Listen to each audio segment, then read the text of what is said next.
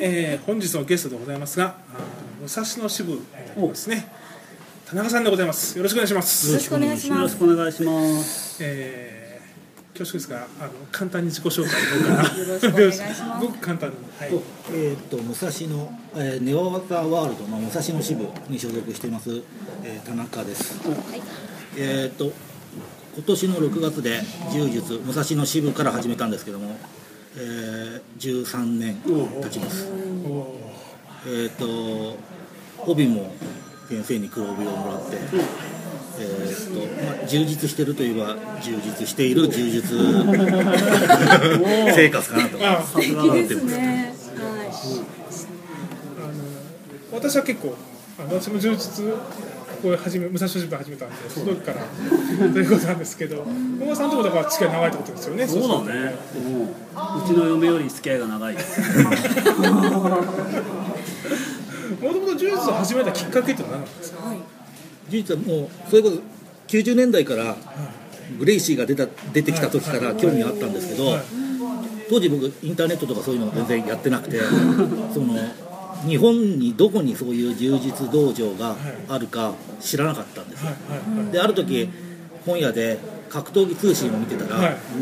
新宿のスポーツセンターで柔術の試合があるって書いてあったんですよ。はいはい、それを別に知り合いとか誰もいないんですけど、はい、勝手に一人で見に行って、はいはい、そこでバイタル柔術って本がせんえんで売ってたんですよ。はい、それを買ったんです。はい、で裏を見てたらその日本のアカデミーとかサークルとかの一覧表があって、はいはいはい、で大川先生のところに電話したら、はい、大川先生がじゃあ今度武蔵野で練習やるんで来てくださいって言ったのが始まります。それがもうじゅうさんねんじゅうよねんまえぐらいですか。そうそうです。すごい本当にまだ柔術早々期ってことですかね。日本においてはそうだ、あの頃なかなか、もう最近みんなメールだけどね、はい、当時は電話とかね、はい、手紙が来るからね。懐かしい。切手貼ってないんだよ時々。こっちが貼らないから。その頃は武蔵野市どれぐらい人数いたんですか。あの頃多かったよね。にじゅうにんぐらい来てたもんね。うん、何気の人たちも来てたからね。多いですね。武蔵野黄金時代。まだ調布がなかったし。いや調布はありぐらい。ちょっと前にできたんですね。にがつで僕ろくがつに入りました。第一印象どうでした大川さんの。言っていいんですか。ちょっとニヤッとしてました。最初誰が先生だか分からない。入って怖そうな人いっぱいいたもんな。そうそうそう、先生っぽい人が、そうそうそう、誰が先生なのか探して、で大川先生の方から来て、であの田中ですって挨拶して見学っていうね。こいつだよね。そんなそんな大体これも一貫してる感じですかね。そうですね。そんな気がします。今はどれぐらいの頻度で柔術やられてるんですか。今はしゅうにですね。週にで、こちらと武蔵野と、あと所沢の方でちょっと練習してるんですけど、はいはいはいはい、そうですか。あと調布の道場、大体さんか所で。なるほど。でもずっとコンスタントですよね、田中さん。ずっと途切れることなくじゃないですか。そうです。今もじゅうさんねんかんでいっかげつ休んだのがにかいぐらい、怪我怪我系で。怪我で。本当はそれも行こうと思えば行けたんですけど、行くと練習すると痛くなるんですよ。日常生活はいいんだけど、やっぱりこのまま続けていくとまずいかなってちょっと怖くなっていっかげつぐらい休んだっていうのがにかいぐらい。胸と胸と肘だった。そうですね。それはでもやっぱりこう、まあ、面白いからだと思うんですけど、どういうところに面白さを感じて充実されてるんですか。それ結構難しいですけど、その質問があなんか具体的にこれっていうのもないんですけど、柔術僕にちょっと向いてるかなと。子供の頃から僕野球とか 柔, 柔道もちょっとやってたんですよ、はいはいはい、小学校いちねんからさんねんまで、はい、で野球始めてとかやってたんですけど、今思うと柔道の時は褒められた、はいはい、結構強いとか力が強いとかで、野球は全然ダメで、一時期レギュラーだった時もあるけどずっと補欠で、それでまあ大人になって、えーとまあ、柔術始めたら、柔術も比較的こうできるんですよ。もう球技とか走るのとか泳ぐのとか得意じゃないんだけどでできて、まあ、自分で言うのもなんかそれなりに勝てるから、やっぱ勝てると面白いじゃないですか。全然やっても勝てないんだったらやめちゃうけどそれで続いてるかなと思います。田中さんもともと柔術というより格闘技だったもんね。サンボとかも、あ、そうですね。一時期、まあ、柔術の方が早いですけど、ね、うん、一時期サンボもやってました。そうですか。うん、サンボも褒められましたね。お多分柔らけがいいのかな。いいな褒められて。いや大川さんはどうですか、田中さんの充実というか。おーすごいね、あの慎重なんですよね。うん、もう攻める時に攻めれる時にしか来ないみたいな。うん、あの試合試合向けみたいな。試合すぎる。うん、まあやっててすごい腹立つけどさ、うん、お前、お前の方がでかいんだから動けよみたいな。動かないからね、しょうがない。ちょっとちょっと隙作って、うん、来たところに、うん、勝負だって、これでどっちが勝つかみたいな。いつもいつも結構ヒリヒリしてる田中さんとは。ちょっと空気がヒリッとしちゃうね。でもすごい研究熱心ですよね。この頃あの昔の支部の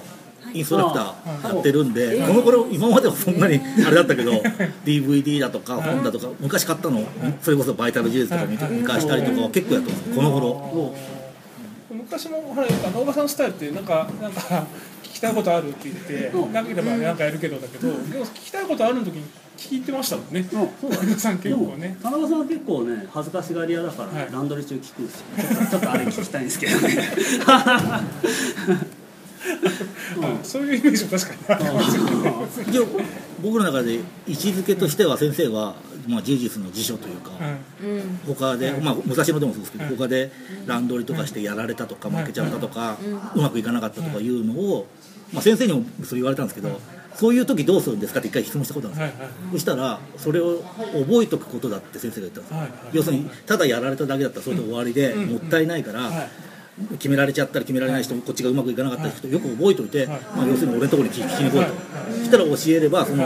やられたのもこうプラスになるみたいな、そういうニュアンスを前ずっと前だけど言われて、そ、まあ、その前から聞いてたは聞いてたんですけど、それで、まあ、だから、まあ、辞書っていう言い方がこう失礼かどうかよく分かんないですけど、だからそ、そういうあった時には結構聞きに行きます。なるほど。でもそれはみんなに言ってんだけど、そんな実践する人そんないないじゃん。そうですか。それはなぜやってる人に聞きたい。やってる人には分かんないから、多分漠然とやられるんでしょう。やられた、やられたことは覚えてるかもしれないけど、どうやられたか覚えてないから。おっしゃる通りですね。やられたことは覚えてるけど、どうやられたか覚えていない。そうですね、だから繰り返しちゃうのかな。だから動画見るしか、うん、でも初めは分かんないから観察できないから動画見るしかないんだけどね、うん、俺は思うんだけど今となっては。どうやってやられたかって分かるというのも一つの成長というか、うん、あ, のある程度経験積まないと分かんないことってあるかもしれないですね。経験なのかな、意識の向け方だと思うけどな。この前も喋ったけど、あああああみたいな。もう今日子供の運動会があってさ、組体操とかするじゃん。逆立ちこう一人立ってさ、一人がまその前で逆立ちして足握ってるのあるじゃん。逆立ちできない子いるじゃん。そんだけそんなに頭反ってたらできるわけないなんとか俺思うんだけど、逆立ちそうなら脳天こう床に向けないとね、とか顔を前に出すから逆立ちできるのに、そんなの見ないと分かんないと思うんだよね。なんで私できないんだろうとしか思わないよね。うんうんうん、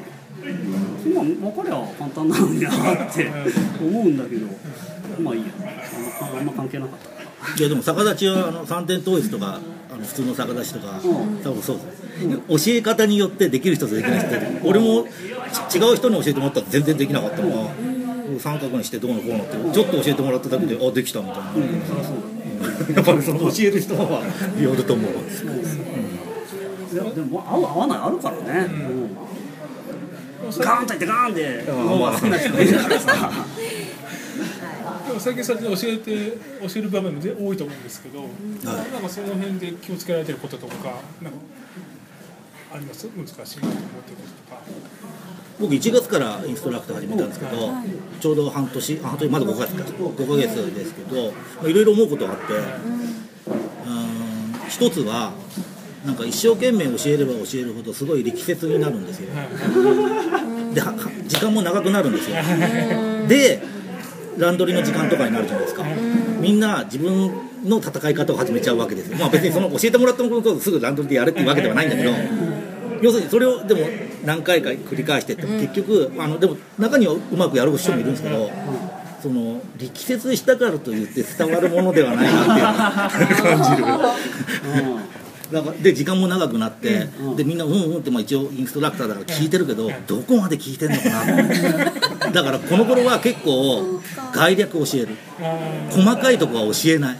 とか、あとあこれを言い忘れたって思って、まあ、言う場合もあるんですけど言わないで、比較的優秀というかできる人は質問してくる、質問してこない人の方が多いんですけど、なんかそれでいいかなと思って、うん、とりあえずその全部多分なんかなんかの本で読んだけど、人の話って聞いてる人はさん割ぐらい さんじゅっパーセント ぐらいしか伝わってないっていうようなのが書いてあるのだから、それをきゅう割じゅう割伝えるのは無理だなと思って概略を教えてでこっちが熱くなってるだけで向こうには伝わってないみたいな、むしろしらけてるみたいなそれまたね求めちゃってもね、そうそうなんだよ。大岡さんの仕事と真逆のような気がしますな分かんないどうなんだろう。まあ俺も俺はいや俺思うんだけどさ、俺の技の説明聞く人ってさ、絶俺より技の説明上手くなった当たり前なんだよね。だって俺の技のやり方聞いて、そこに自分なりのもっといいもの足すわけでしょ、うん、だから俺よりみんな上手くなって当たり前だと思うんだけど、うん、じゃない足すのが自分でも考えてて、足したりひいらないとこを引いたり、もっとそれ勝手にどこまでやっていいのかなちょっと考えます。全然やっていいよ田中さん俺じゃないもんもう結構やっちゃってるんですけど、先生でもそうは言っても俺はこれの方がいいんだよなと思ったりとかいうのがあって、それでも前置きして一応言いますけど、先生はこう言ってるんだけど俺はこういうふうにやってるんだけど、それがリアルだから。ああそれは僕も言いますね。これまた、うん、俺が田中さんはこう言ってたかもしんないけどよだからなんかこうやっぱ体の大きさとかね、そういうのも結構あるじゃないですか。うん、ね、あそれもあるんですよね。そう。あとまあ俺の言ってることが正しいわけじゃないから。俺のメンデスが俺の教え方見たらもうぶったまげると思うよ。バーなんかレベル引きってこうだろう。ああすいませんでしたみたいな。もうもう自分だってごねんまえの自分なんかもうなんか何何教えてたんだろうかなって感じがするしね。うん、黒帯だったけど。スパーとかも結構毎回やられるじゃないですか。そうですね。そうですよね。だから偉いなと思う。田中さん偉いよ。自重トレーニングとかもさせるから、ね。かっこいい。そうですね。まあじゃあ結構武蔵小芝居いろんなバリエーションのインストラクターさんがいる。やっぱいろんな人が教えた方がいいと俺は思うからね。うんうん、高本高本先生にもお願いしてますし。やっぱ田中さんみたいにちゃんと自分で筋トレしてる人は、いや筋トレもやっぱみんなにやらせないとと思うわけで、俺みたいにしない人は筋トレは自分でやればみたいな感じでやっちゃうからさ。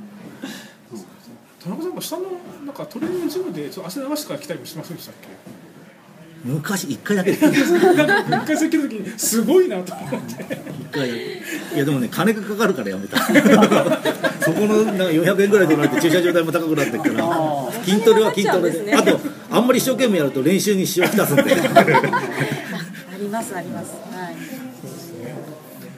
なんか田中さん的にこう今後こういう方向性で自分は柔術続けていきたいんだみたいなのありますか？基本的には継続は力なりじゃないですけど、うん、もうあ極端な話ムンジャルを目指すわけはなく、はいあまあ、このままの状態でっていうのを、まあ、怪我なくとかそういうの、はい、プラス、まあ、今まででこのいちがつから違うのがやっぱりインストラクターというか、はい、指導的なのが今まで柔術でやっててなかったことが入ってきたから、確かに先生が前